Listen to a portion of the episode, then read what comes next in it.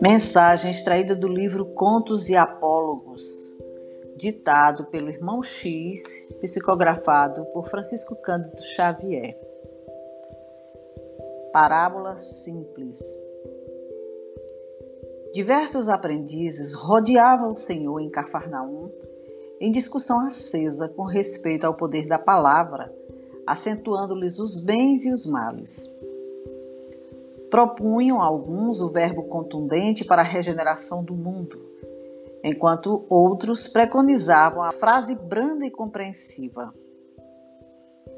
Reparando o tom de azedia nos companheiros irritadiços, o mestre interferiu e contou uma parábola simples.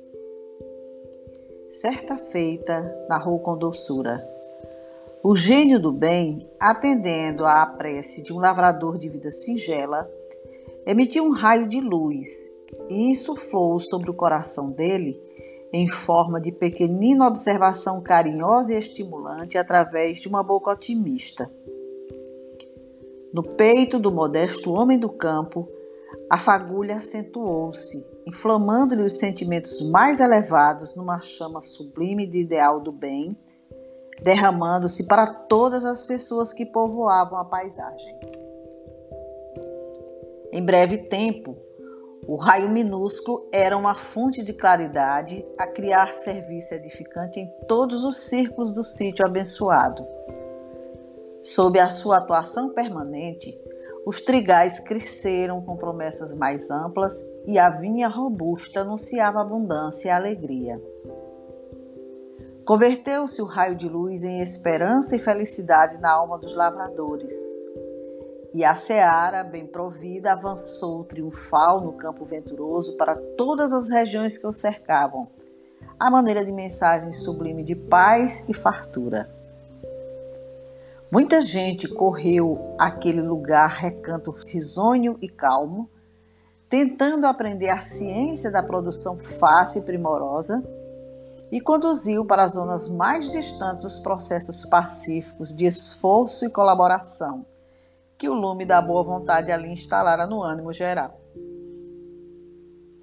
Ao fim de alguns poucos anos, o raio de luz transformara-se numa época de colheitas sadias para a tranquilidade popular. O mestre fez ligeiro intervalo e continuou. Veio, porém, um dia em que o povo afortunado, orgulhando-se agora do poderio obtido com o auxílio oculto, se esqueceu da gratidão que devia à magnanimidade celeste e pretendeu humilhar uma nação vizinha.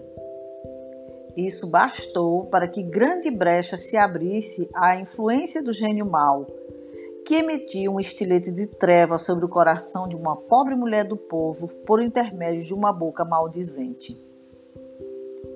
A infortunada criatura não mais sentiu a claridade interior da harmonia e deixou que o traço de sombra se multiplicasse indefinidamente em seu íntimo de mãe enseguecida. Logo após, despejou a sua provisão de trevas já transbordante na alma de dois filhos que trabalhavam num extenso vinhedo.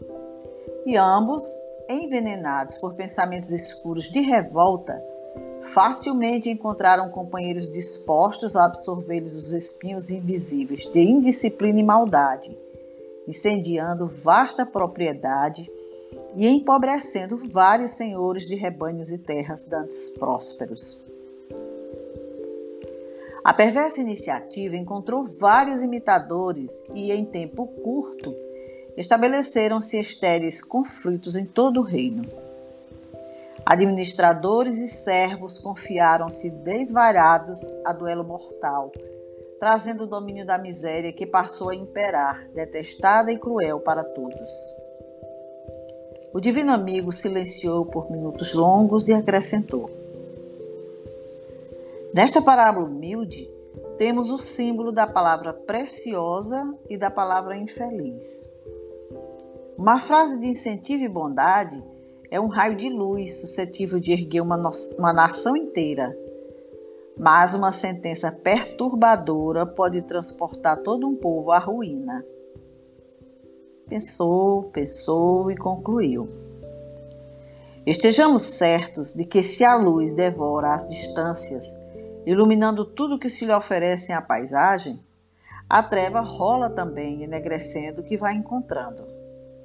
Em verdade, a ação é dos braços, mas a direção vem sempre do pensamento através da língua. E sendo todo homem filho de Deus e herdeiro dele, na criação e na extensão da vida, ouça quem tiver ouvidos de ouvir. Palavra preciosa, palavra infeliz. Que tipo de palavra vamos escolher para proferir diante dos nossos irmãos? Um bom domingo, meus irmãos, e até o nosso próximo Diálogos com Jesus.